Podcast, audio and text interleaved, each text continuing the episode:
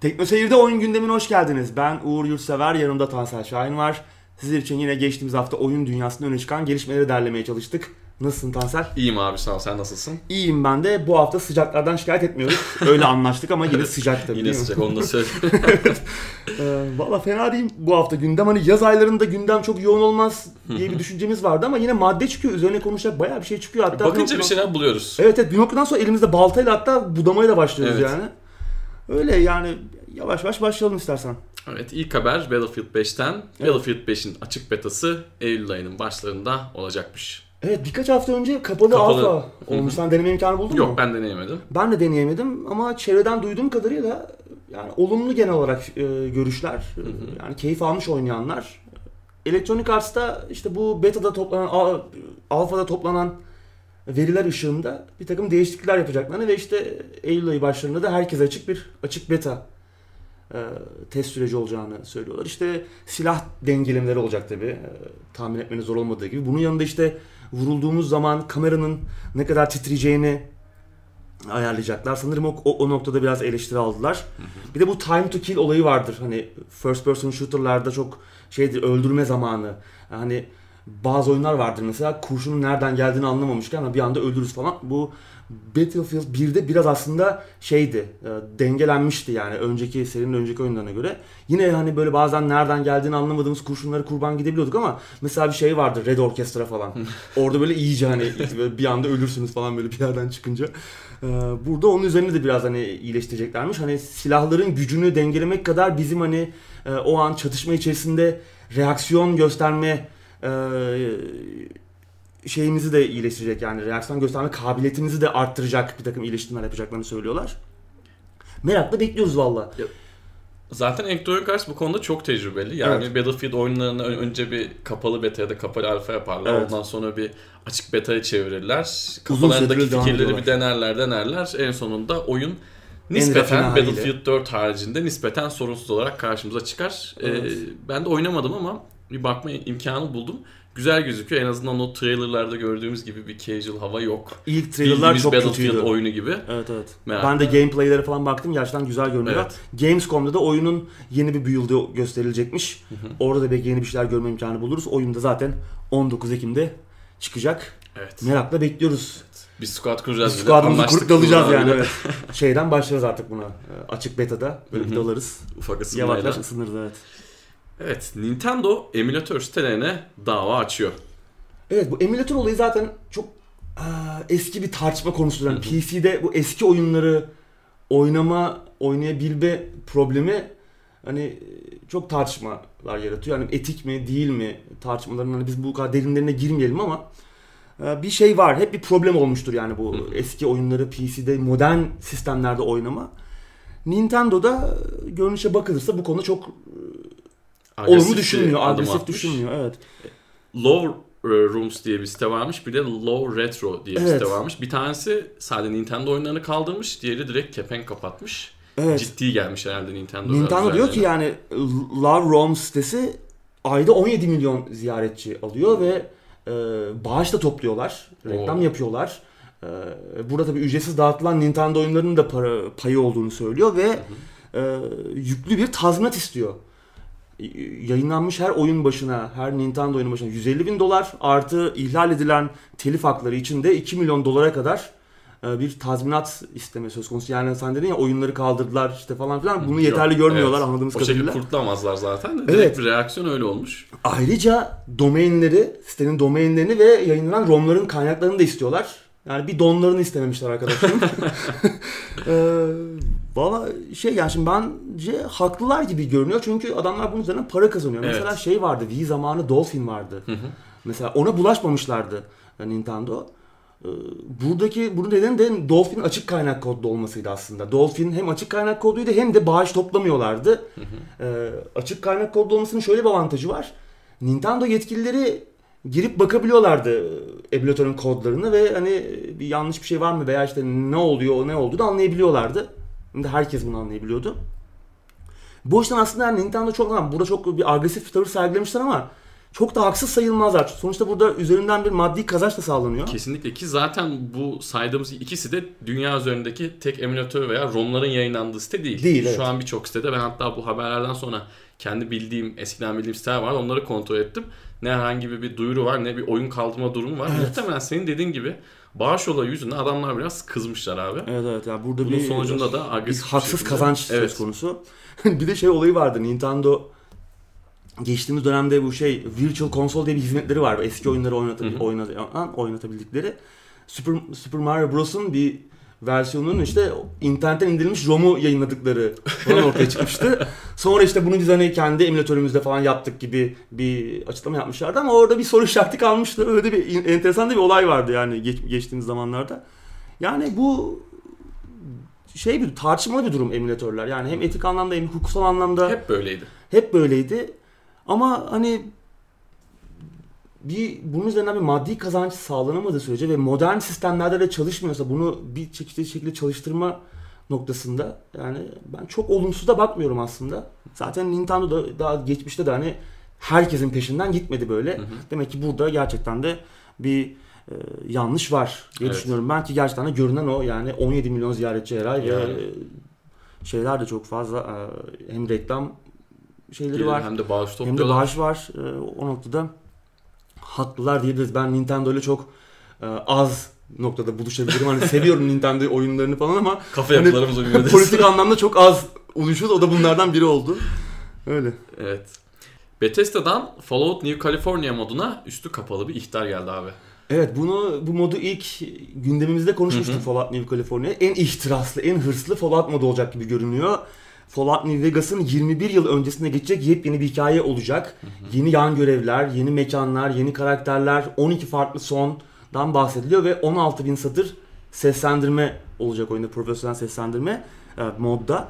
Ve 7 yıldır ufak bir ekip üzerine çalışıyor bu modun. Yani dediğim gibi bugüne kadar en hırslı modlardan biri ve yir- 23 Ekim'de de çıkması planlanıyordu.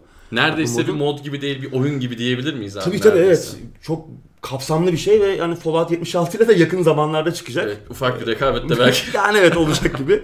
Ee, olaylar da geçen hafta başlıyor. Ee, Fantasy Flight Games adında bir e, stüdyo bir board oyunu duruyor. Fallout New California adında. İsimler aynı. Hmm. Ve bu arkadaşlar tabii Bethesda'dan lisanslı e, bunu yapıyorlar.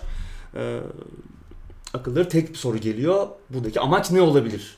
E, modun geliştiricisi ekip kendi Facebook sayfasında bir açıklama yapıyor ve diyor ki hani biz 7 yıldır bunu yapıyoruz ve onlar için aslında hani e, bu bütün emeğimizi silip yok etmek tek bir maille mümkün. Sonuçta bunlar lisanslı ve tek bir e, mail atarak Hı hı. bütün emeğimizi çöpe atabilirler. Bir ya da bir e, davayla bir şeyle çekebilirler.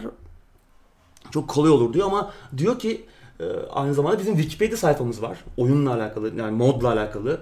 İşte Google aramalarında en üstte biz çıkıyoruz.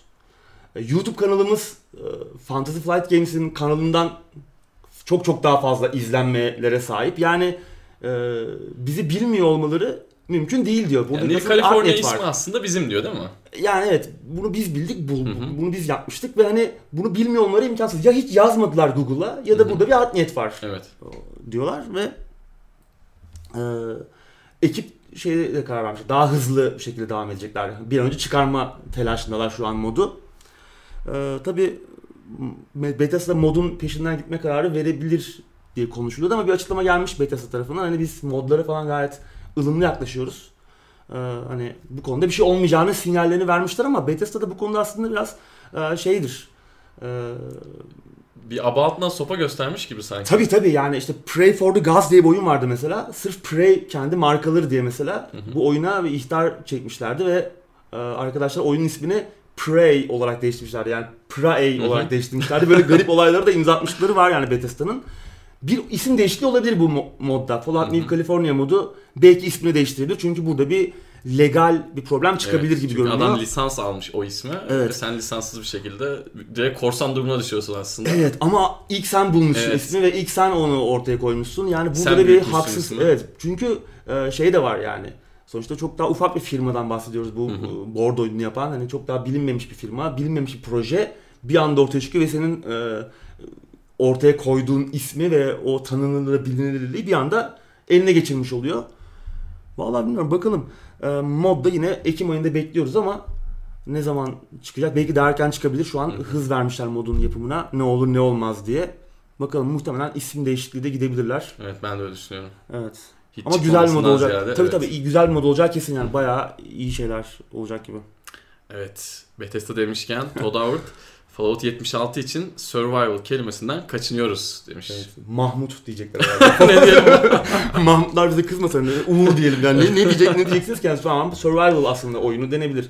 Zaten Fallout kendisi de şey diyor. Fallout 4'ün survival modunu tasarlarken aslında biraz da bu oyun hani online yapsak nasıl olur fikrine kapıldık diyor. Aslında yani hayatta kalma öğeleri olan bir oyun olacağı kesin. Ama diyor ki hani biz bu ismi kullandığımız zaman Daisy ve işte Rust gibi oyunlarla karıştırılıyoruz. Yani olabilir sonuçta ama e, Fallout 4'ün survival moduna benzeyeceksek şu an çok detayları da bilmiyoruz. Fallout 76 nasıl bir hayatta kalma mekanikleri olacak ama Fallout 4 gibi olacaksa Fallout 4'ün survival modu gibi yani işte acıkma, susama, işte yara iyileşme falan çok gerçekçi bir takım mekanikler olacak oyunda. Bakalım ya Guardian'a bir röportaj vermişti. Orada alınmış bir şey. Ayrıca şeylerden falan da bahsetmiş. Bu remaster oyunlardan işte yeni eski oyunları yenileyelim mi? Ee, yenileme birçok şey geliyor bize. Hmm, Talep geliyor bu konuda. İşte eski Fallout'ları, Morrowind'i falan. Fallout 1-2'den bahsediyorum. Ee, Morrowind'leri falan yeniden yenileme e, talepleri çok geliyor ama biz hani onların öyle oynanmasını düşünüyoruz. O tonları, o şeyleri değişmesin, hisleri değişmesin istiyoruz demiş. Biraz politik bir söylem sanki. Şu an hani ellerinin yoğun olduğunu düşünüyorum. Tabii, Ben tabii, evet. 76 olsun Evet. yeni. Bir de yenilemeye kalkarlarsa çok değişebilir oyunlar hakikaten. Evet. O yönde var. Ben istemem açıkçası yani. ha şey olabilir biraz modernleştirilebilir belki ama o da tabii attığımız taş ürküttüğümüz kuşa değer mi hesabına giriyor. Yani ne kadar geniş bir kitleye hitap edecek, ne kadar satacak o şey olur mu? Aynı zamanda bir konu daha e, konuşulmuş. Hani Bethesda mesela belki de yaptırdığı en iyi Fallout oyunu Bethesda aldıktan sonraki en iyi Fallout oyunu Fallout New Vegas'tı. O da onu da Obsidian yapmıştı. Ee, Onlara şey sormuşlar Tadavur'da. Hani yine başka bir firmaya oyun yaptıracak mısınız? O da demiş ki biz hani kendi içimizde çözmek istiyoruz. Asla hayır demiyoruz ama şimdi kendimiz yapmak istiyoruz oyunları diyor. Bu da bir şey. Ben açıkçası başka firmalardan da iyi firmalardan oyunlar görmek isterim Bethesda tarafında. Çünkü dediğim gibi Obsidian'ın yaptığı Fallout New Vegas aslında ton olarak işte e, anlatım olarak rol yapma öğeleri olarak e, Orijinal Fallout'lara en yakın. en yakın oyun Bethesda'nın yaptığı bütün oyunlardan Hı hı. da iyiydi yani. Hani sık- bunlar Skyrim'ler ve e, Ob- Oblivion'lar, Morrowind'ler de Hmm. dahil yani. Rol yapma öğesi ve yazım kalitesi anlamında. Çok fanları varsa da kusura bakmasınlar ama ben de çok sevdiğim oyunlar bunlar ama yani eğri oturup doğru konuşmak gerekiyor bazen. E, o açıdan bence bunu umarım tamamen ki kendisi de zaten hani asla hayır demiyoruz ama diyor şimdilik kendi içimizde halletmek istiyoruz kendi ekibimizde. Ama yakın zamanda görmek isterim açıkçası. Yine Obsidian'dan bir Fallout oyunu gelse mesela tadından yenmeyebilir yani. Evet. Sekiro'nun yeniden doğma mekaniği oyunu Dark Souls'tan daha zorlayıcı yapabilirmiş abi. Evet. Bir de ufak bir kızım daha var. Dikkatli oynamamız, adım adım gitmemiz lazımmış. Ayağımıza denk almalıymışız yani. Evet. Oyunun yaratıcısı Hidetaki Miyazaki e, PlayStation blog'a bir röportaj vermiş. Orada bunun detaylarını anlatmış. Şimdi normalde hani öldüğümüzde herhangi bir kontrol noktasına döneriz. ya da işte Dark Souls oyunlarını oynayanlar bilirler. İşte Bonfire'a döneriz orada en son dinlendiğimiz. Şimdi burada öyle bir şey olmayacak. Burada öldüğümüz yerde yeniden doğabileceğiz. Şimdi bu akıllara şu soru işaretini getiriyor. Yani burada peki cezalandırıcı şey ne? Yani oyunculuk gururumuz mu yer alacak yani? Hani çünkü oyunun zor olmasını bekliyoruz ama hani sürekli ölüp ölüp yeniden doğmak o oyunu kolaylaştırabilir gibi bir şey Belki de geliyor. şöyle olacak ama. Reskill diye bir olay vardı. Tabii, tabii. Doğduktan sonra hemen tekrar Hemen. ölmek hemen. Yani çok sakat bir yerde öldüysek belki Evet. oturup kara kara düşüneceğiz. Miyazaki diyor ki hani oyun bütün oyunun zorluğunu, temposunu ve akışını bu mekanik etrafında şekillendiriyoruz. Hatta oyunun hikayesi de bu Oo. mekanik etrafında şekilleniyor. Yani aslında çok da kolay olmayacak diyor. Zorlaştıracağız ve oyuncuyu daha riskli durumlara sokacağız ve bu bize biraz daha sınırları zorlama e, şansı tanıyor bu mekanik. E, yani daha riskli her an oyuncu her an ölebilecekmiş gibi olacak ve hani tamam ölüp yeniden dirilebiliyoruz ama bu tabii ki ölümden korkmanızı korkmamanızı şey yapmayacak yani. Yine Hı hı. ölümden korkacağız ölümden. Öldüğümüz yer herhalde önemli olacak. Evet öyle bir şey olacak. Daha henüz %100 tamamlamadıklarında bu Hı hı. konuyu tamam tamamen belli olmadığını detayların e, %100 onu söylüyor. Ama muhtemelen oyun çıkmadan önce bu konuda bayağı bir bilgi edinmiş olacağız. Evet. Valla enteresan bir konsept yani değil mi? Ya şimdiden o oyunla ilgili şöyle sorular var. Hani Dark Souls gibi mi olacak, zor mu olacak, o kadar zor olmayacak mı gibi bazı düşünceler vardı. Ondan daha zor olacağı gibi görünüyor gözüküyor. evet. Yani, Açıklamalar o yönde. ve enteresan da bir mekanik yani. Hani Evet. yeniden doğuma falan Hı hı. aynı yerde. Bakalım nasıl bir zorluk katacak oyuna. Bu riskli durumlara sokma, oyunun akışını ve e, temposunu bunun etrafına şekillendirme fikri bana açıkçası bayağı güzel geldi. Farklı yine gerilim katacak Evet kesinlikle. yine farklı bir şey göreceğiz bu Hı hı. ekipten. From Evet, From Software'den. Software. Bakalım merakla bekliyoruz oyunu. 2019'da çıkacak muhtemelen. Bu Hı yıl zaten çıkmayacak.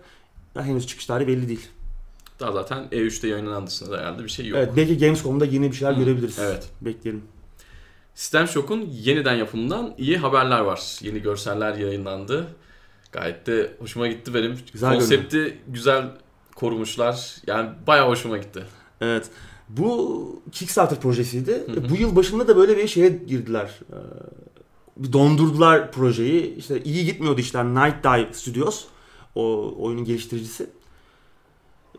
Ama anlaşılan o ki işler yavaş yavaş yoluna girmeye başlamış. Yeniden bir raya sokmuşlar. Çünkü Hı hı. projeyi durdurmuşlardı. O noktaya gelmişlerdi ve insanların kafasında ya acaba ne oluyor? Proje iptal mi olacak? İşte verdiğimiz paralar ne olacak? Çünkü 1,5 milyon dolara da yakın bir para Evet. toplanmıştı. İşler rayına girmiş gibi görünüyor. Eylül ayında Adventure Alpha adında bir ufak mod yayınlayacaklar. Bunu daha önceden e, şey sözünü vermişlerdi. O çıkacak. Onda işte oyunda herhangi bir zorluk, düşmanlar falan olmayacak. Oyun dünyasını işte Stadal Station'ı gezip e, işte ses kayıtlarını dinleyebileceğiz. İşte görevleri tamamlayabileceğiz ama etrafta düşman falan olmayacak dediğim Ufak gibi. bir tanıtım gibi aslında. Aynen öyle yani oyunu tamamlayabileceğiz aslında. Birçok şey gez- işte eşyaları alabileceğiz, kullanabileceğiz, görevleri tamamlayabileceğiz falan ama yani bir keşif şeyi sunacak. Bunda texture'lar da olmayacağı falan söyleniyordu kaplamaların.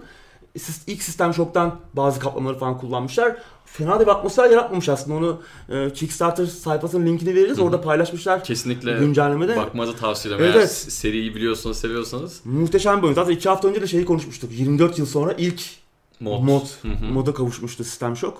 Valla merakla bekliyoruz. Üçüncü oyun da bu arada System Shock 3'te yapılıyor. Yine bir Kickstarter projesiydi yanlış hatırlamıyorsam.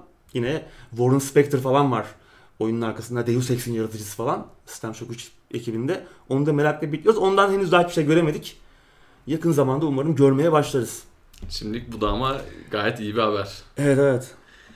Mountain Blade 2 Bannerlord serinin klasik ordu kurma mekaniğini iyileştiriyor. Evet. Ee, kendi ordunuzu kurabiliyor olmak Mountain Blade serisinin en önemli mekaniklerinden biri. Ee, önceki oyunlarda şey vardı işte bir köyden bir yere bir yerden bir yere giderken işte çeşitli yerleşim yerlerinden geçiyoruz ve orada kurduğumuz ilişkiler falan bize ordumuza devamlı bir asker e, sağlıyor. Burada bunu biraz değiştiriyorlar ve kullanıcıya biraz daha özgürlük ve biraz daha rafine bir sistem geliyor benim anladığım kadarıyla.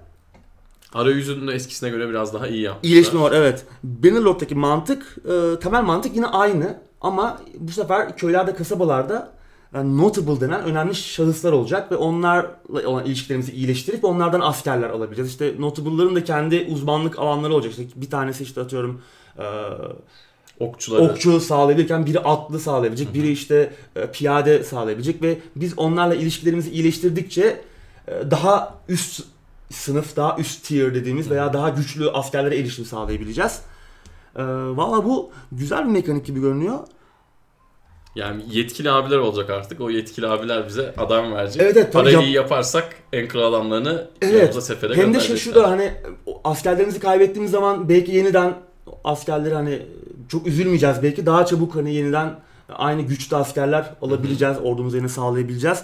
Ya da işte aynı şekilde yapay zekanın da bu mekanikten faydalanacağını söylüyorlar. Belki reka- yapay zekada bir rekabet olacak. Yani yapay zeka da notable'larla ilişkiler kuracak ve onlardan ordu, e, asker alacak ve biz işte belki de bir rekabete de gireceğiz. Tabii yine esir alma e, ya da işte savaşta ele geçirdiğimiz veya işte kurtardığımız e, tutsakları falan da yine ordumuza katabilme mekaniği yine olacak. Hı hı. Bu da gidiyor değil.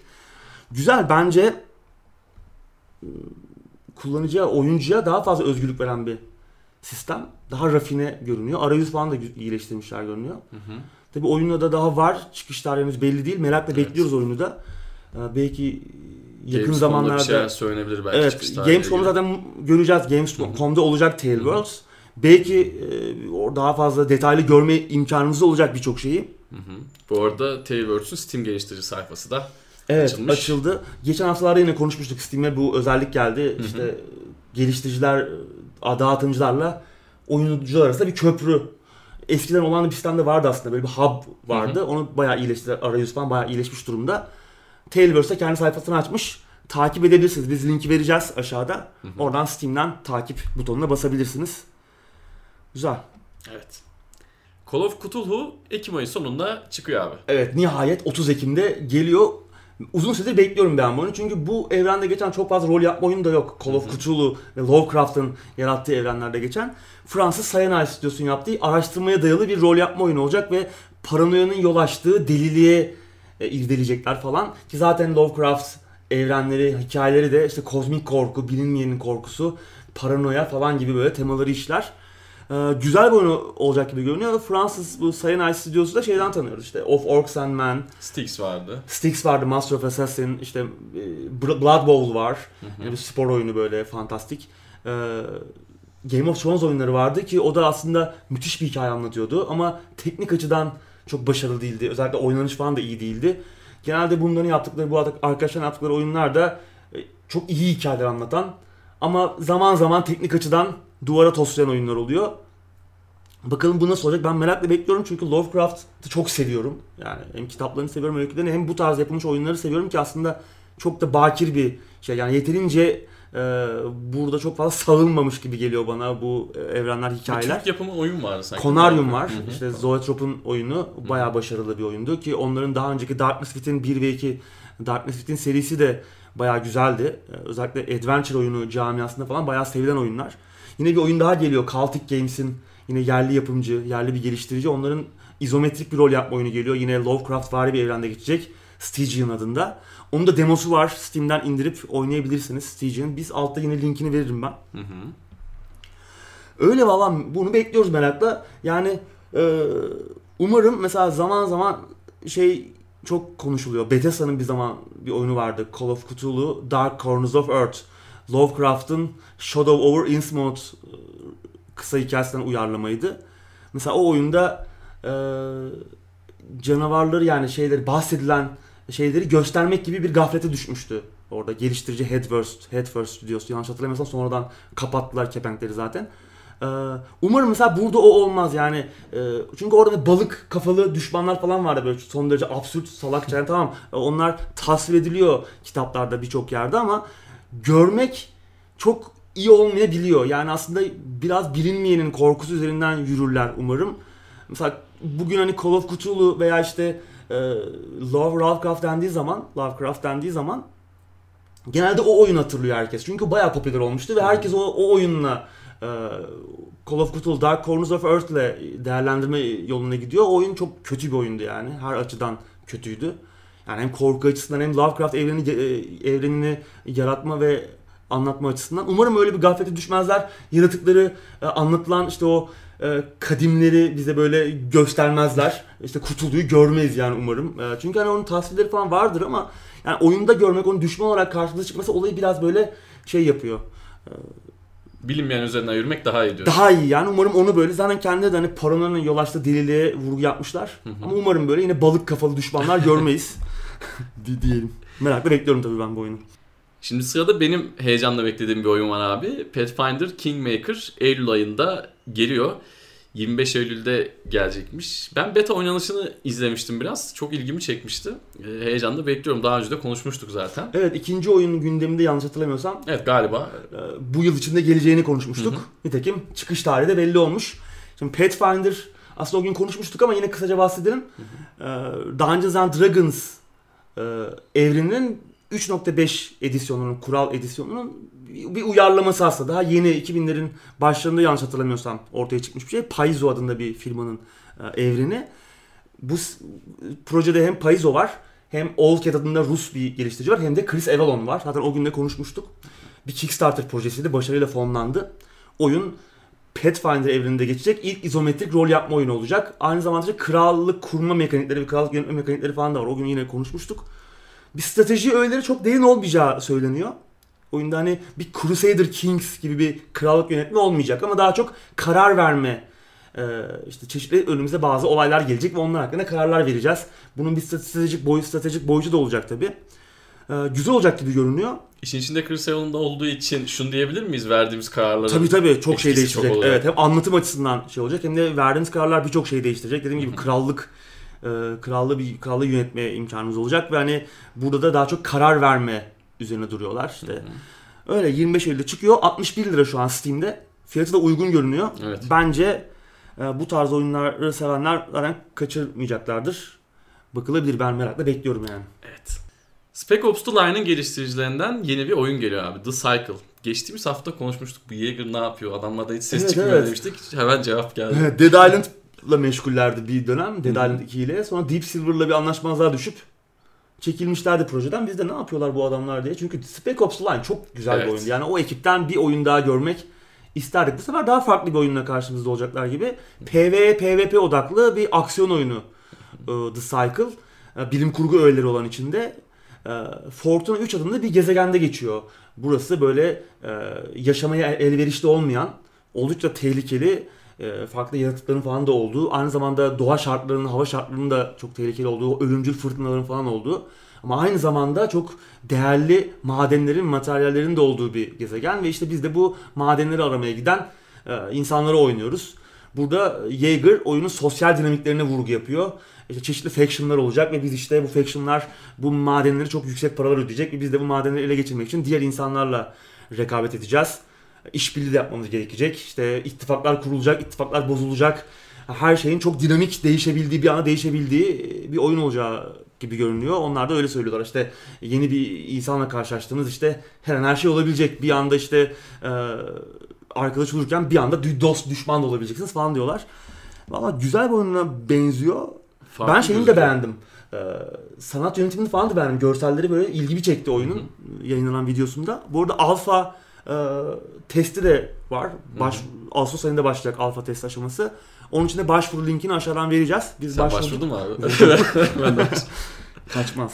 Güzel görünüyor. Ben yani görsel stilini falan da beğendim. Yani enteresan bir şey olabilir. O sosyal dinamikleri falan da bana çekici geldi. Yani böyle her an her şeyin değişebileceği dinamik Hı hı. oyun dünyası ilgimi çekti. Bir de herhalde isminden de anlaşıldığı kadarıyla farklı yaşam formları da olacak. Bir döngü de Bir döngü olacak. de olacak. İnsan dışı farklı formlar Evet, evet. olacak. Yani bilmiyorum.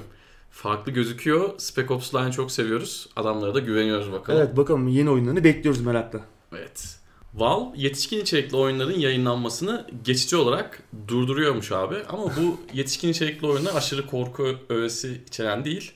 Biraz böyle mikili oyunlar diyelim. Evet. Çok yanlış olmaz. Evet çok yanlış olmaz. Birkaç önce de yine bu tartışmalar çıkmıştı. Bu e, yetişkin içerikli oyunlar konusunda. Valve bazı geliştiricilere bir takım uyarılar göndermişti. Oyunlarınızdaki şu içerikleri kaldırın. Kaldırmazsanız işte e, oyunlarınızı mağazadan kaldırmak zorunda kalacağız diye. O dönem bir ses getirmişti. Yetişkin içerikli oyunlar acaba Valve Steam'den bunları yasaklayacak mı diye ki o dönemde de yine Steam'in bu kalite kontrol konusunda bir takım tartışmalar devam ediyordu. Daha sonra e, orta, bayağı bir şey oldu. Ortalık ayağa kalkınca Valve bir açıklama yaptı ve özür dileyerek hani tekrar bu konuyu gün gözden geçeceklerini söylemişlerdi. Ve o günden bugüne de pek bir şey konuşulmadı aslında bu konu üzerinde. Nitekim e, şimdilik durduk, durdurduklarını açıklamışlar. Bunun nedeni de insanları görmek iste- istemedikleri içerikleri engellemek için daha iyi bir filtreleme sistemi sunana kadar demişler. Hep bahsettiğimiz olay aslında. Evet iyi bir filtreleme sistemi geldikten sonra yine e, oyunlar e, tekrar mağazaya konmaya başlayacak. Hatta işte Love in Space isimli bir stüdyonun Shining Song Star Nova isimli bir oyunu da mesela şu an hala uzun süredir bekliyormuş yayınlanmayı. Ee, bakalım yani iyi, iyi bir şey aslında bu. Yani bir filtre sistemi gerekiyor tabi. Zaten Her bu oyun. tarz oyunlar genellikle uzak doğu tarafında oluyor ve Steam'e genelde gelmiyorlar. Ben bir yer okuldaki bir proje için Visual araştırdım. novel'lar falan oluyor bu E, e, konuda. evet, İşte evet. Çeşitli adventure oyunları falan oluyor. Hı hı. Dövüş oyunları bile var aslında bu tarz Var. ama Var. işte dediğim gibi Steam'de aslında çok fazla olduklarını sanmıyorum. Hı hı. Olanları da şimdilik Steam durdurmuş. Evet. Yine Valve'dan bir haber var. 90 binden fazla Steam hesabı banlanmış abi Steam Evet, raporuna göre. Evet. Evet. Bunlar Valve anti-cheat'e takılanlar. Tabii ne oluyor? Yeniden bu banlanan arkadaşlar, e, hile kullanan arkadaşlar gidiyorlar başka hesap açıyorlar. Evet. E, sonra yine banlanana kadar devam ediyor. Genellikle zaten CSGO yüzünden bu ban dalgaları evet, geliyor. Dota falan. Valla yani Valve anti-cheat'in çalıştığını görmek önemli.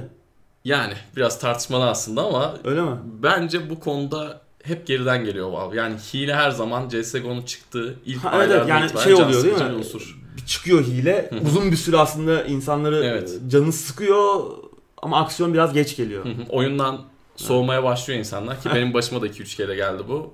Hile yüzünden bıraktım oyunu tekrar başladım ama gene insan içinde bir tedirginlik oluyor. Adam beni vuruyor ama acaba hile var mı yok Hmm. mu? Doğru. Bileğin hakkıyla mı asla asla o histen kurtulamıyorsun. Evet maalesef. Bir kere e, ekşi yoğurdu yiyince Hı hı, değil mi? Kesinlikle. İnşallah böyle devam ederler. Daha da katı olmalarını istiyoruz. Evet daha katı olmaları lazım. Evet. 90 bin de fena değil bir hafta içinde. Evet, evet. Hatta bunun bir, bir gün içinde 60 bin falan hatta yani Hı hı. 60 bini bir günde falan olmuş. Bir 30 bir 62 dalga Evet. gelmiş diye okumuştum. Ubisoft finansal yılın ilk çeyreğinde kendi rekorunu kırmış abi. PC satışları Xbox One'ı geçmiş. Evet 2018-19 mali yılının ilk çeyreğinde 400 milyon euroluk bir satış başarısı elde etmişler. Bunun 333 milyon eurosu back katalog yani geçen mali yıla ait oyunlardan ki bunlar arasında işte For Honor, Rainbow Six Siege hatta Far Cry 5 falan da var. Hı hı. Tabi dijital oyun satışlarının yanı sıra DLC, Season Pass, oyun satın alma ve çeşitli yenilenen işte üyelikler gibi birçok bunların da bu başarıda katkısı yatsınamaz. Yves Guillemot, e, Ubisoft'un CEO'su beklentilerinin bayağı üzerine çıktıklarını söylemiş. E bu tabi bayağı e, iyi bir seviye anla- anladığımız kadarıyla. Yani bayağı beklentilerini aştılarsa Hı hı. ki e, önümüzdeki süreçte Assassin's Creed Odyssey, Division 2 ve Skull and Bones gibi yeni oyunlar da geliyor. For Honor'ı tekrardan bir canlandırıyorlar. Canlandırıyorlar. Rainbow Six 2 var. e, Kriv 2 var. Rainbow Six Siege zaten büyük bir başarı. Hem Hı hı. oyun oyunu satın almalarda da e, önemli hem satmaya da devam ediyor. Evet. Oyuncu kitlesi bir kendi e, çekirdek kitlesini yarattı ve bunu büyütmeye devam ediyor. E, Valla başarılı bir e, şey görünüyor. Aynı, aynı zamanda PC satışları da geçen yıl %21 iken, geçen mali yılın bu döneminde %24'e çıkmış. Xbox %22'de kalmış. PS4 ise %38 biraz gerilemiş. Hı hı. Ee, Ubisoft uzun yıllar PC oyuncularına da güvenmiyordu. Yani işte çok acayip DRM e, kullan şeyli kullanımlarının da babası hı. Ubisoft'tur böyle. Star Force. Stardog falan vardı. hı. Anlamsız anlamsız şeyler. İşte böyle diskin orada olmasını Evet. getirir. Yani oyunu aldıysanız Hı hı. e, rezillik çekiyordunuz Evet. yani. E, oyun daha çok yani kullandıkları DRM'ler oyunu satın alanlara e, işkence. Hı hı. başka bir şeye dönüşmüyordu. Ve sürekli de hani PC portları ya oyunları geç yapıyorlardı ya PC portlarına gereken özeni, öze- özeni göstermiyorlardı ve PC oyuncularının işte bu yani PC oyuncularının e, oyunları korsan almaya gittiğini söyleyecek kadar bile düşmüşlerdi. Evet. Yani. Bu açıklamaları bile yaptılar. E, bugün gelinen noktada e, PC oyuncuları bayağı güçlü bir e, Cevap vermişler cevap aslında. vermiş görünüyor evet. Ubisoft saldırgan tavırlı oyuncuları Rainbow Six Siege'den banlamaya başladı. Evet gördün mü o şey bir tweet Gördüm. var e, Türk bir arkadaş o da o da gerçekten çok e, güzel bir olmuş. şey olmuş evet. İşte saldırgan, toksik, homofobik, işte ırkçı ve küfürbaz oyuncuları Hı hı. banlıyorlar. İlk başta e, yarım saat, bir daha tekrar ederse 2 saat, üçüncüyü kez tekrar ederse de e, sınırsız permabana kadar gidebiliyor. Valla bence güzel. Kesinlikle. Uygulama. Yani bu, bunlar yapılmazsa zaten oyunun oyuncu kitlesi de keyif almamaya başlıyor. Toksik Evet. olmayan oyuncular da sıkılmaya ve keyif almamaya başlıyorlar. Bunlara erken müdahale çok çok önemli, Önemli. bence. Anında banlıyorlar artık. Kesinlikle. Dilinize hakim olun diyelim. Blizzard World of Warcraft'ın tüm genişleme paketlerini de aylık ücrete dahil ediyormuş. İlginç bir hamle. Evet. 6 genişleme paketi de daha önce çıkmış. 15 dolarlık ücrete dahil artık. Yani Hı hı. seviye 110 galiba şu an. 110'a kadar geldiler. Evet. Oraya kadar yeni başlamayı düşünüyorsanız Hı hı. çıkartabiliyorsunuz ama Ağustos ayında gelecek neydi? Battle of Azeroth ise Dahil, dahil değil. değil tabi onu para verip almaları gerekecek. Bu mantıklı bir hamle olmuş çünkü Kesinlikle. Yeni bir expansion çıktığı zaman önceki oyunların da böyle keylerini uygun fiyata bulup almaya e, çalışıyordun eğer oyuna yeniden başlıyorsan. Evet. Yani işte ilk iki expansion nerede ucuz onu orada alıyordun. Diğerini orada önde. Fiyatlar tamam daha indirimli oluyordu. Normal expansion paketi gibi olmuyordu ama uğraşıyordun yani. Böyle olması çok daha mantıklı olmuş. Son expansion aldığın zaman işin bitmiş oluyor. Evet. Aynı zamanda şey falan da geldi. Cross Realm PvP de gelmiş. Hı hı. Daha önce yanlış hatırlamıyorsam arkadaşlarımdan duyduğum kadarıyla Cross Realm e, yani serverlar arası e, parti falan kurup raid de yapılabiliyordu Realm'lar arası. PvP de gelmiş. Aynı zamanda DirectX 12 desteği de gelmiş oyuna. DirectX 9 zamanında çıkan bir oyun. Yani kaç yıl oldu. DirectX 12 desteğinin alması ilginç ama çok olumlu yorumlar okumadım. Özellikle Nvidia tarafında bayağı problemli görünüyor. Ama iyileşecektir yani. Bu yine olumlu bir adım. Hı hı. Sen oynadın mı World of Warcraft? Oynadım. Ee, hangilerinde oynadım? Warlords of Draenor'da biraz oynadım. İlk zamanlar çok kısa oynadım ama çok benim Ben de- tarzım bir oyun değil. Ben de ilk zamanlar oynamıştım. Vanilla denen dönemde oynadım. Yani ilk expansion'da çıkmamıştı ben bıraktığımda. Benim de çok yani ben Warcraft evrenine bir türlü ısınamadım. Biraz bana hep Warhammer çakması gibi gelmişti. Onun için ben yani Warhammer'cı olarak Warcraft'ta bir türlü ısınamadım. Mesela StarCraft'ta ısınabildim bir o da aslında Warhammer 40K'ya acayip benzer ama e, StarCraft'ta ısınabildim bir noktada ama Warcraft nedense beni itti ama World of Warcraft'ı denemiştim. Yani keyifliydi de yani arkadaşlarla oynanabiliyor aslında Evet. yani her oyun gibi. Warcraft'tan bir haber daha var. Warcraft filminin yönetmeni Duncan Jones, Rock Trooper filminde çalıştığını doğruladı. Evet Rogue Trooper 2000 AD çizgi romanlarından biri bu. Judge Dredd'den de tanıyoruz Hı. kendilerini. Aynı zamanda oyunları da var. İngiliz Rebellion, e. Alien vs Predator ve Sniper Elite'den tanıdığımız ekibin geliştirdiği bir oyun da var. Geçen sene de e, Redux olarak çıkmıştı yanlış hatırlamıyorsam. 2000'lerin ortalarında sanki 2006 çıkmıştı. falandı. 2006-2007 olması lazım oyunun çıkışı. Geçen sene de bir yeniden güncellenip remaster hali gelmişti. Kendisi mavi bir dostumuz. Evet. Genetik olarak değiştirilmiş bir süper asker. GDA diyebiliriz galiba. GDO değil de. Kötü bir espri oldu ama. Bunun üç yol arkadaşı var aslında. Ee, Biri tüfek, bir e, kask Kask. ve sırt çantası. Bunlar da aslında e, konuşuyorlar falan böyle kendi şey bilinçleri falan var. Aslında daha önce savaşlarda kaybettiği arkadaşlarını böyle bir çiplere indirilmiş hali. Çok enteresan güzel bir karakterdir Rogue Trooper. E, Valla Oyun da güzeldi diye hatırlıyorum. Oyun da- oyun da güzeldi. oyunlardan tabii tabii güzel bir shooter'dı yani. Hı hı. Eğlenceliydi. Onun da filmin üzerine çalışıyormuş. Demek ki Warcraft filmi de gelmiyor. Yine Hı hı. devam edecek mi? Yani şu an en azından e, belli de zaten çok da başarılı olmadı. Yani fanları Evet. memnun edemedi. Hı hı. E, CGI kullanımı biraz eleştirilmişti. çok acayip CGI kullanımı vardı. Yani film neredeyse tamamen CGI gibiydi ve çok da başarılı da görünmüyordu açıkçası. Kendisi de e, Warcraft konusunda hani e, filmin biraz başarısı olmasının nedeni hani biraz firma içindeki ve yapım ekibi içindeki politik çekişmelere bağlıyor. Bir takım politik hesaplara. E, Valla bilmiyorum. Rogue Trooper beklenebilir. Duncan Jones da e, Warcraft'ta kendisini pek ispat edemese de belki, bu- belki belki biraz burada daha- iyi bir şey ortaya koyabilir. Bekliyoruz merakla. Evet. District 9'un yönetmeni Mac oyunu yapmak istiyormuş abi. Evet, Güney Afrikalı genç yönetmen Neil Blomkamp. Kendisini Chappie ve Elysium'dan da tanıyoruz. Steam için de sanki birkaç Evet, 12-13 tane ve kısa film, 3'er dakikalık falan kısa filmleri var. Ee, aynı zamanda kendisinin ismi yeni Alien filmi de, filmiyle de geçiyor. Daha önce de 2000'lerde bu Halo filmi gündeme geldiğinde 2006-2007'di yanlış hatırlamıyorsam kendisi o zaman 20'li yaşlardaydı. Halo filmiyle de gündeme gelmişti ismi. Hatta Peter Jackson falan da olacaktı o projede. Ee, geçtiğimiz günlerde bir tweet atmış ve bir Mac oyunu, bir Mac oyunu yapmak istediğini söylemiş. Hı hı. Ve yani e, işte bazı firmalar işte Respawn Entertainment ki Titanfall'un geliştirici, işte Machine Games, Wolfenstein'dan tanıdığımız, Arkane, id Software, IO Interactive, Hitman'in geliştiricisi onları da tag'le şey mentionlamış. Hı hı. Ee, şey cevap vermiş. Cliff hı. Epic Games'in bir dönem işte şeyi e, başarılı isimlerinden biri yani Unreal'ın babalarından biridir kendisi. Hı hı. Demiş ki havalı ve güzel bir PowerPoint sunumu yap demiş. Karizmanı kullan Ee, ve işte e, finansal destek al demiş. Başarılı olursan da stres olacak ama onunla yaşamaya alış demiş kendisine. Ee, dağıtımcıların saçmalıklarına da hazır ol demiş. Ufaktan bir yol göstermiş Evet aslında. biraz bir yol gel- hafif esprili bir dille. Evet. Valla Neil Blomkamp yani genç bir yönetmen. Yani o şu an 40 yaşında değil. Yanlış Çok bilmiyorsam. da hevesli aslında oyun Hevesli. sektörüne hiç. Evet yani güzel bir oyun yapabilir yani ben Hı hı. açıkçası çıkacak şeyi merakla beklerim yani umarım gerçekleşir. Umarım- bir destek finansal destek de bulur. Hı hı. Kafasındaki fikri e, oyunlara aktarabilir. Güzel olabilir dediğin gibi. Evet. No Man's Sky'ın yeni güncellemesi Next 24 Temmuz'da çıkıyormuş abi. Ne diyorsun oynuyor muyuz bu sefer? Tabii ki. Ben yani beni heyecanlandırdı yani. Ben acayip küsmüştüm.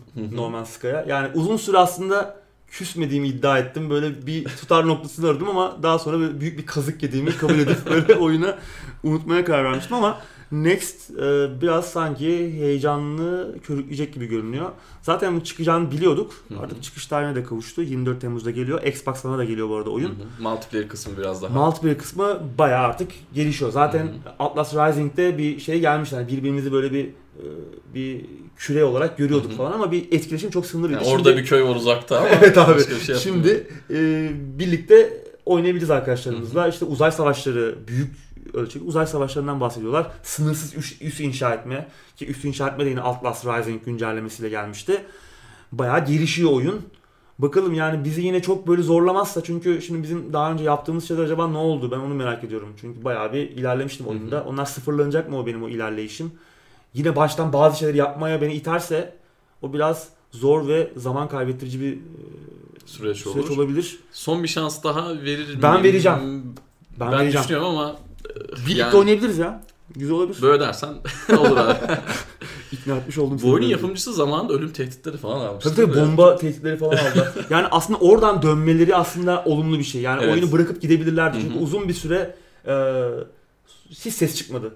Oyunla ilgili işte orijinal oyunun o açıklanan hiçbir şey yerinde değildi çünkü. Yani ne multiplayer ki yani multiplayer şeyi çok e, vadi çok küçük bir şeydi yani yapılmayan birçok şey vardı. Evet. Halkalı gezegenler, işte gezegenler şeyleri işte biyomlar, farklı biyomlar hiçbir sözlerini tutmadılar. Yani oyun çok e, sınırlı ve kısırdı açıklanan şeylere göre. O yüzden hani o gün kapatıp gitseler Hı hı. e, gidebilirlerdi belki kaçabilirlerdi tosuncuk olup ama e, geri dönüp önce Atlas Rising yaptılar şimdi Next'i yapıyorlar. Hani belki çok yanlış başladılar. Hı hı. Ee, yani belki yani bir early access süreci olabilirdi erken erişim. Yani oyunu uzun sürede geliştirebilirlerdi. Yani bu bir oyunu bit- bitmemiş bir şekilde tamamen yarım böyle neredeyse alfa seviyesinde oyun Evet. çıkartıp daha sonra oyunu tamamlamak pek hoş olmadı ama yine de o gücü kendilerinde bulup bu kadar ölüm tehdidine, olumsuz yoruma. Eleştiriye ve yani e, sizi çünkü bunlar geriye itecektir yani bu Hı kadar. Çünkü çok olumsuz bir şey vardı, hava vardı. Oyunu ayağa kaldırmış olmaları bence olumlu. Ben sırf bunun için bile bir şans verme e, noktasındayım şu an. Ve açıkçası merak ediyorum yani nasıl geliştirdiklerini. Çünkü oyunun görsel anlamda da bayağı iyileştirdiklerini söylüyorlar. Arayüz iyileşmiş. Aynı zamanda oyunun orijinal vizyonunu anlatan, e, orijinal vizyonunu e, şey yapan bir mod da var. Nexus modsuz. Onu da ben şeyini vereceğim linkini. Onu da bakabilirsiniz. Yani oyun çıkmadan önce vaat edilen şeyleri oyuna eklediğini söylüyor modun geliştiricisi. Ona da bir bakılabilir. Ya aslında vaatler bu kadar yüksek olmasaydı Daha iyi olabilirdi. daha iyi olabilirdi. Yani vaatler o kadar yüksekti ki şöyle düşünülebilir. Yani ömrümün sonuna kadar başka bir oyun oynamama gerek kalmayabilir. Bunu alırım. İşte Evet. yaş belli bir noktaya geldi. Bununla devam ederiz artık gibi bir düşünce bile olabilirdi ama işte maalesef, eee, kötü bir örnek. Biraz ama daha kötüsü de var. kurban oldular yani. Evet, daha kötü bir örnek de var. Şimdi Evet, hemen ona geldik geçelim. Star Citizen'ın Kickstarter destekçilerinden birisi 4500 dolarlık para iadesi için açtığı davayı kaybetti. Adam zamanında oyundan destek oluyor. 4500 dolar gibi bir meblağ veriyor. Sonra da paramı geri verin diyor. Evet, oyunun gidişatından zaman içindeki gittiği yönden memnun kalmamış. Hı hı. Bu Squadron 42 diye bir modül falan eklendi daha sonra. Bunun bir FPS tarafı da var. First person shooter. Kendisi onu oynayamayacağını söylüyor. Bir kas rahatsızlığı olduğundan bahsediyor ve e, ellerinin titrediğini ve bunu asla oynayamayacağını ve bu yüzden de asla oynayamayacağım bir şeye para verdiğini söylüyor. Ee, 2012'de yapmış ilk şeyini. O zaman da hani geri alabiliyor aslında parasını. Önce bir e, Robert Space Industries ile bir iletişime geçiyor oyunun geliştiricisiyle. Kendisine 14 günlük iade sürecinin dolduğunu söylüyorlar. Daha sonra yine daha uzun bir mail atıyor kendilerine ama yine cevapsız kalıyor. İşte bu kas rahatsızlığından falan bahsediyor. hı. Daha sonra konuyu mahkemeye taşımaya karar veriyor ama mahkemede diyor ki işte oyunun kullanıcı sözleşmelerinde maalesef paranızı geri alamıyorsunuz diyor. Burada da aslında demin de bahsettim yarım kaldı. 2012'de ilk şey yapıyor e, parayı veriyor. İlk belli bir kısmı, büyük bir kısmını aslında o zaman veriyor 2012 Hı hı. yılında ve o zaman aslında parayı parasını geri alabiliyor. Kullanıcı sözleşmesi aslında buna izin O, veriyor. o Ama dönemin sözleşmesi. o dönemin sözleşmesi. Daha sonra tekrar e, yine destek olmak için bir miktar daha para veriyor ve o zaman aslında e, Hakkını kaybediyor. kullanıcı sözleşmesi yenilenmiş ki bu 6 sene içerisinde geride kalan 6 sene içerisinde 8 kere güncellenmiş bu Oo. kullanıcı sözleşmesi. Ve her bir e, yeni şeyinizde para verdiğinizde bir önceki sözleşmeleri de onun üzerine sonuçta geriye dönük olarak kabul etmiş sayılıyorsunuz. Hı hı. Böylece e, geri alma şeyi de kalmıyor. Şans da kalmıyor. Yani böyle uzun vadeli projelere bu kadar büyük paralar, meblağlar yatırılır mı? Onu da önemli bir Evet. ders. Ben hiç niteliğinde. üzülmedim parayı geri alamadığında. Evet. Tabii ki hani bir sağlık sorunu varmış. Geçmiş Evet olsun o da ama. üzücü yani aslında yani bir noktada belki anlaşılıp para iade edilebilir. Çünkü gerçekten doğruysa da aslında gerçekten Hı hı. üzücü bir durum. Ama doğru olmama ihtimali de yüksek. Evet belki onu kanıtlayabilir bir doktor raporuyla falan. Çünkü gerçekten e, oyunun başında açıklanmamış birçok şey daha sonra oyun geliştirme süreci devam ettikçe e, çok gelişti, değişti ve birçok farklı yöne gitti oyun. Bu birçok insanı da memnun etmemiş olabilir. E, Bu noktada işte bir insanın sağlık sorunu varsa da belki yani bu noktada bir orta yol bulunmalı diye düşünüyorum ben ama arkadaşın hukuksal bir e, dayanağı yok şu an parasını Evet. geri alma konusunda. Ve çok ciddi bir meblağ yatırmış. Evet. Yani zaten benim şahsi düşüncem bu tarz oyunlar bu tarz büyük meblağların Asla. tak diye çıkıp hani insanların hemen rahatlıkla destek olabilmesi yüzünden bu hale geliyorlar diye düşünüyorum ben. Yani hani 4500 vereceğine 100 dolar versen adam belki daha düzgün bir oyun yapmak için uğraşacak ama adam 4500'ü aldığı zaman bu arkadaş Ki- gibi 100 tane arkadaş olsa Evet. Ki 4500 aslında yani daha neler verildi yani. tabii tabii Çok daha milyon yüksek. dolarlar. Çok yüksek Hı hı, paralar verenler de oldu. hı hı. Vallahi bilmiyorum oyunda çıkacak mı bilmiyorum yine bir tosuncuk uzay simülasyonu olarak. ya Evet. Güzel de görünüyor şimdi hani gösterilen şeyler yani heyecan verici görünüyor ama bunlar birleşik bir oyun haline gelecek mi? Ben bazen Reddit'te falan bakıyorum insanlar ne diyor oynayanlar falan aslında çok büyük böyle çatlak sesler çok fazla çıkmıyor. Bilmiyorum yani bir yerde biz mi anlamıyoruz acaba? Yani biz mi dışarıdan bakınca mı çok iyi görünmüyor? Çünkü memnun olan bir kesim de var oyunun gittiği yönden. Ee, bilmiyorum yani bunlar birleşik bir oyun olacak mı ben onu merak ediyorum. Ne zaman olacak? Çünkü aslında heyecan verici şeyler duyuruluyor ama bunlar işte kafa, kafamda benim birleşmiyor bir türlü. İşte 2018 oldu bir Çok- de. Yani hani Ya oyunun yıllar evet, yıllar tabii tabii. geçti. Yani oyun zaten birkaç yıl önce çıkması planlanmıştı zaten. Oyun çok büyük tabii. Toplanan paraların da senin dediğin gibi bunda e, payı büyük. Yani Kickstarter'da 3 milyon dolar civarında para toplamışlar. Aslında çok yüksek bir meblağ değildi bu ama da daha sonra kendi siteleri üzerinden de yürüttüler bu bir kitle şey fonlama olayını. mi? Gemi tarzı. Gemi satıyorlar işte daha sonra arazi satmaya kadar falan gitti iş yani böyle.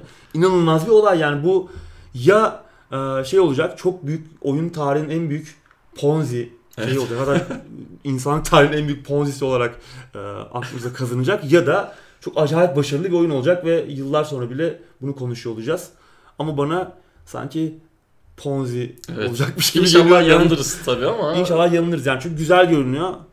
Ee, gösterilen kısımlar yani heyecan verici ama bunlar ne kadar doğru ne kadar bir oyun haline gelecek Hı hı. bunu zaman gösterecek. Biz görebilecek miyiz? Torunlarımız mı görür artık onu bilemiyorum tabii. Evet. Jurassic World Evolution 1 milyon satış barajını geçti. Daha Haziran'da çıkmıştı. Değil mi? E3 değerlendirmelerimizde konuşmuştuk. Ee, Valla inanılmaz bir satış başarısı. Bunda tabii ki e, filmin de Tabii. etkisi var. Filmin Hı çıkmış olmasının. E, Frontier'ın e, Jurassic Park kurma oyunu. Bu da aslında bizim böyle bir fantezimiz gibi bir şeydir Evet. değil mi? Yani Oynayabildin 12 mi abi? Vakit bulabildin mi? Oynamadım merak ediyorum. Yorumlar çünkü çok iyi. Hani dedik hani filmin etkisi vardır ama oyunun çok iyi olmasının da etkisi var. Hı hı. Hatta yani konsollara çıktığı gibi kutulular tükenmiş Xbox Oo. ve PlayStation 4 cephesinde. Kutulu versiyonları, fiziksel versiyonları o dönem. Yani tabii filmin de etkisi var ama oyun da çok iyi. Hı hı. Ee, yorumlar çok iyi. Ben en yakın zamanda oynamak istiyorum. Biraz tuzlu. Evet ya. Biraz pahalı. Ben de ondan oynamadım açıkçası. Evet Hani yani biraz daha ucuz olsaymış yani indirimde bile çok hani düşebilecek gibi değil Evet. fiyatı yani. Ama oyun çok güzel. Ben ya, Hı hı. bu arkadaşların Elite Dangers'ı da var. Frontier Games'in. Aynı zamanda yine Planet Coaster isimli çok süper bir e, park kurma oyunu, Hı hı. tema parkı kurma oyunları var. Onların da satış rakamları gayet Onlar da gayet iyi. Yani bu Hı hı. alanda aslında ba- bayağı iyi işler yapıyorlar. Evet. Ya kendi çaplarında kendi limitlerini bilip Evet. çok fazla oyun çıkaralım, çok de- değişik şeyler vaat edelim değil de, Değil de, evet. güzel şeyler yapıp yavaş yavaş ilerliyorlar. Çok da takdir edilmesi gerekiyor diye düşünüyorum. Kesinlikle. Yeni Hollow Knight DLC'si Ağustos ayında PC ve Switch'e geliyor. Evet. Her hafta biz Switch'e iyi alıştılar değil mi? Değil mi? Her hafta da Hollow Knight konuşuyoruz. O da Evet, bir enteresan. evet. Gods and Glory 23 Ağustos'ta geliyor. Hı hı. PC ve Switch'e. Oyun için yayınlanan en büyük güncelleme olacağını söylüyorlar. Yeni boss, e, yeni gizemler, yeni NPC'ler falan olacak. Tamamen yeni bir oyun modu geldiğini söylüyorlar. Valla güzel. Ücretsiz olacak. Güzel haber Ücretsiz yani. olması da çok güzel. Çok güzel. Satış rakamlarının zaten gayet iyi olduğundan İyiydi. bahsetmiştik. Evet. Evet. ücretsiz olarak gelmesi de Oyun da çok güzel. olmuş. Oyun da çok güzel. Evet. Yine bir Switch'e gelen oyun haberiyle devam ediyoruz Evet. abi. Her hafta olduğu gibi artık klasiğimiz oldu. South Park The Stick of Truth Switch'e geliyor. Evet, Fractured Battle zaten vardı. Hı hı. Son çıkan oyun. Geçen bu da, bu da güzel bir kelime oyunudur. ya Stick of Truth 2014 tarihli bir oyun ve Hı hı. Switch'in oyun kataloğunun böyle geriye dönük genişliği Evet. olması çok acayip, çok güzel bir şey. Geçen hafta da konuştuk Westland'deki geliyor mesela.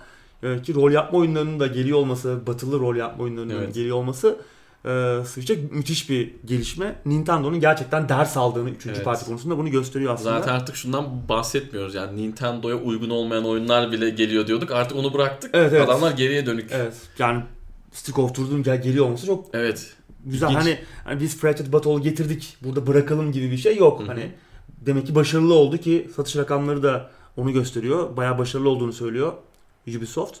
Switch'te Fractured hı. Yani geriye dönük bunu da yapılıyor olması ki e, yanılmıyorsam daha iyiydi. Değil mi? İlk Stick oyun daha iyiydi. Evet evet. Evet. Obsidian, geliştirici de Obsidian zaten. Yani Daha ikinci oyunun geliştiricisi farklı bir stüdyoydu. İkinci oyunu ben bitirmedim de ilk oyun daha iyiydi. İlk oyun çok güzeldi. Evet. Yani hem mizahı hem oyununa yedirilmiş olması o mizahın hem oynanış mekanikleri, karakterler zaten ikonik hani South Park'ı seviyorsanız böyle bütün o şeyleri orada buluyordunuz ki zaten Trey Parker ve Matt Stone South Park'ın yaratıcıları da projenin içindeydi. Hı hı. İkinci oyunun da içindelerdi zaten ama dediğim gibi ilk oyun evet. Daha Hiçbir iyi. South Park fanını, yani fanını şey yapmayacak. Üzmeyecek, Üzmeyecek. bir oyun gibiydi. evet aynen öyle Switch sahipleri de bence bayağı mutlu olmuşlardır. Hı hı. Bu arada Fractured Butthole'un da bir DLC'si geliyor Bring the Crunch. 31 Temmuz'da tüm platformlara geliyor. PC, PlayStation 4, Xbox One, Switch dahil. Bunu da söylemiş Evet. olalım. Stardew Valley çoklu oyuncu güncellemesini Ağustos ayında alıyormuş abi. Evet, dedemizin çiftliğine geri dönüyoruz. Bu sefer arkadaşlarımızı da yanımıza alarak. Çok ilginç olacak.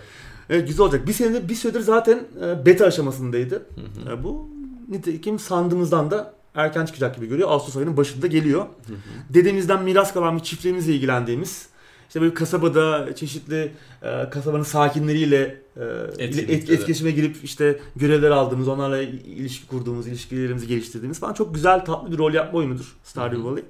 Ve co-op'un da çok yakışacağı bir oyun Kesinlikle. e, mekaniği, çok e, yakışacağı bir oyun Yani tasarımı vardır. Biri gidip tavuklarla ilgilenecek, biri tarlayla Evet, evet. ilgilenecek. Ee, Üç arkadaşımız yanımıza alabilecekmişiz. Onların da kendi Hı. kabinleri olacak. Ve arkadaşlarımız da bizim yaptığımız her şeyi yapabileceklermiş. Yani işte yine e, kasaba sakinleriyle etkileşime de girebilecekler. Hatta evlenme olabilecekmiş. İşte bir Oo. yüzük yapıp e, ar- arkadaşımıza evlenebilecekmişiz, boşanabilecekmişiz falan böyle şeyler de gelmiş.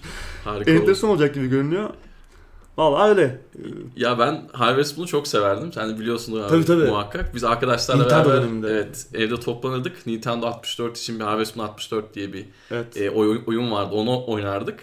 Çok keyifliydi. Onda da böyle evlenme olayları falan vardı. Zaten Stardew Valley'i ben çok sevmiştim. Çünkü Harvest Moon'un o hissini bana yaşatmıştı. Evet o his var gerçekten. o his çok güzeldi. Yani biz formül e, tarzı oyunları çok oynamıyoruz zaten. Evet. Hani tarla Gördün mü kaçıyorum Evet ben. gördük mü kaçıyoruz bu oyunlar sayesinde. Burada anlamlı bir şey var ama yani Evet, işte o kesinlikle. çok güzel karakterler var oyunda. Hı hı. Ee, Bu arada dışarıdan kalıcı. kuş sesleri geldi. tam Evet. Çiftlik falan derken. Güzel oldu değil mi? Evet. Ee, şeyde beta e, aşamasından çıkıyor dediğim Hı hı. gibi e, 1 Ağustos'ta Hı hı. PC, GOG ve V-Game üzerinden Hı hı. yayınlanıyor. Xbox, PlayStation 4 ve Switch'e ne zaman geleceği henüz belli değil ama gelecek. Hı hı, Ee, kesinlikle. Co-op modu, multiplayer modu. Evet. Öyle. Farming Simulator 19 Kasım ayında çıkıyor. Evet bugüne kadarki en kapsamlı, Hı hı. en e, büyük e, farm oyunu olacağı, çiftlik simülasyonu olacağı söyleniyor. Hı hı. Araç yelpazesi daha geniş olacak. Yeni hayvanlar olacak. At gibi falan. Yeni ürünler, yeni mekanikler, yeni aktiviteler olacağını söylüyorlar. 20 Kasım'da PC ve konsollara geliyor. Hı hı. Daha fazla e, bilgi yok gibi görünüyor şu an. Belki Gamescom'da yine bir şeyler görebiliriz. Benim çok takip ettiğim bir oyun serisi değil. Türkiye'de Simulator. çok büyük bir takipçi Evet. kitlesi var. ve çok oynanıyor. Evet Yani. çok oynanıyor. Güzel de bir oyun aslında. Ben de e, son iki oyun oynamamıştım ama ondan önceki oynamıştım diye hatırlıyorum. Fena değildi ve her oyunda bir şeyler kattıklarını da biliyorum. Yani hani çok ufak değişikliklerle yeni oyun çıkarmıyor adamlar. Hı hı. Bir şeyler ekliyorlar her seferinde.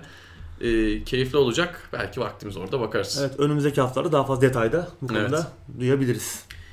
Gearbox oyun kodlarını yazım hatalarına karşı kontrol edecek bir mühendis arıyormuş abi. Evet geçen hafta konuşmuştuk. Bir Ee, A Alien- harfi yüzünden. Evet, Alien Colony numarasının yapay zekası bir yazım hatası yüzünden işte bu kadar kötüymüş diye. Onlar da Evet. böyle esprili, ilan ciddi aslında Evet. ama içeriği pek ciddi görünmüyor. Yani muhtemelen böyle şakayla karışık bir şey. Ee, öyle bir mühendis arıyorlar. İşte oyunu yap şey yazım hatalarına karşı kont- kontrol edecek e, oyun kodlarını. Ama yani geçen hafta dediğim gibi hani iyi bir yapay zeka Aliens Kurtarmaz. kurtarır mıydı? Kurtarmazdı. Ama yine de bu hoş bir şey olmuş, hoş bir gönderme olmuş o şey. Ama yarın bir gün kendi başlarına da böyle bir olay gelebilir. Bu Tabii, sefer tabii. giderler bir B harfi yüzünden olur. Bu sefer iş Evet. karışır. O yüzden e, biraz da ilginç olmuş. Şimdi sırada espor haberleri var abi. Beşiktaş'ın uzun bir süredir bir CSGO takımı alacağı söyleniyordu. Nitekim Res Gaming diye bir kadın e-spor takımını aldılar. Zaten Beşiktaş Türkiye'de e-spora gelen ilk spor kulübüydü. Şu Evet. anda da dünyada bir kadın takımı olan ilk spor kulübü olmuşlar. İlklerin takımı. Evet ilklerin takımı. Ama daha iddialı bir şey bekliyorduk. Evet değil mi? Yani hani kadın e-spor turnuvalarında biraz daha düşük oluyor galiba Tabii. şeyler. Ödül havuzları. Ödül havuzu daha düşük oluyor. Yani aslında şöyle oluyor. Turnuvanın ismi bile Girl Gamers Festival gibi bir şeydi. Yani çok Evet, ciddiye ciddi alınmıyor aslında. Alınmıyor. Aslında ben şeyi hep sorguluyorum. Yani neden kadınlarla erkekler bir arada Evet takımlarda fiziki olamıyorlar? bir, Çünkü efor da istemiyor. evet burada yani ayrılmanın bir anlamı Kesinlikle. yok ayrımın. Ben onu anlayamadım pek. Belki de zamanla çünkü daha çok genç yani Hı hı. e-spor yani genç bir Evet. e, şey mecra. Hı hı. Zamanla daha da gelişecektir diye düşünüyorum. Buradaki kafa yapıları, işte bakış açıları, Evet. e, turnuva yapıları. E, Ben aslında çok eskiden bir şey hatırlıyorum ama e, bir, bir takımda bir kadın oyuncu vardı. Hani çok net şu an hatırlayamıyorum. Hangi oyundu, neydi bilmiyorum ama bir senin dediğin gibi bir olay vardı ama hani çok nadir gördüğümüz bir şey. O yüzden aslında ikisinin Evet. birleşmesi çok daha iyi olur. E, takımda hayırlı olsun. İlk galib ilk mağlubiyetlerini de almışlar bu arada. Evet bir turnuvaya katılmışlar onda da Evet, ilk galiba sonuncu mu olmuşlar öyle bir şey. Yok daha ilk maçı kaybetmişler. İlk maçı mı Hı hı. kaybetmişler tamam. E, bir tane daha kaybederlerse işler biraz Sarpa Zora girecekmiş ama. CSGO'dan bir haber daha var abi. E-League CSGO Premier 2018 başladı. Bu çok prestijli bir turnuva. Dünyanın en iyi 8 takımı kaplıyor desek herhalde. Yanılmayız. Birinciye 500 bin dolar ödül var. Toplam ödül havuzu da 1 milyon dolar. Yani Oo, ikinci, bayağı. üçüncünün de epey bir karnı Doyacak. doyacak. Ee, bu- siz bu gündemi izlerken grup aşamalarının sonlarına doğru yakalayacaksınız. Eğer izlemediyseniz e, söylemeyin şimdi o turnuvada neler olup bittiğini. Hmm. Baştan izlemek isteyenler olabilir. Güzel bir turnuva oluyor Spoiler ama. vermeyelim Evet diyorsun ya. spoiler vermeyelim. CSGO meraklarına tavsiye ederim. Maçlar güzel geçiyor. Hmm. Bu da iyi bir turnuva derken haberlerimiz de burada. Evet başka oluyoruz. bir şey yok gibi görünüyor. Evet ekleyeceğim bir şey var mı? Ekleyeceğim bir şey yok abi. Benim Yine de sıcak yok. oldu ama s- sonra sıkıştıralım. Sıcaklar devam ediyor. Önümüzdeki hafta görüşmek üzere. Hoşçakalın.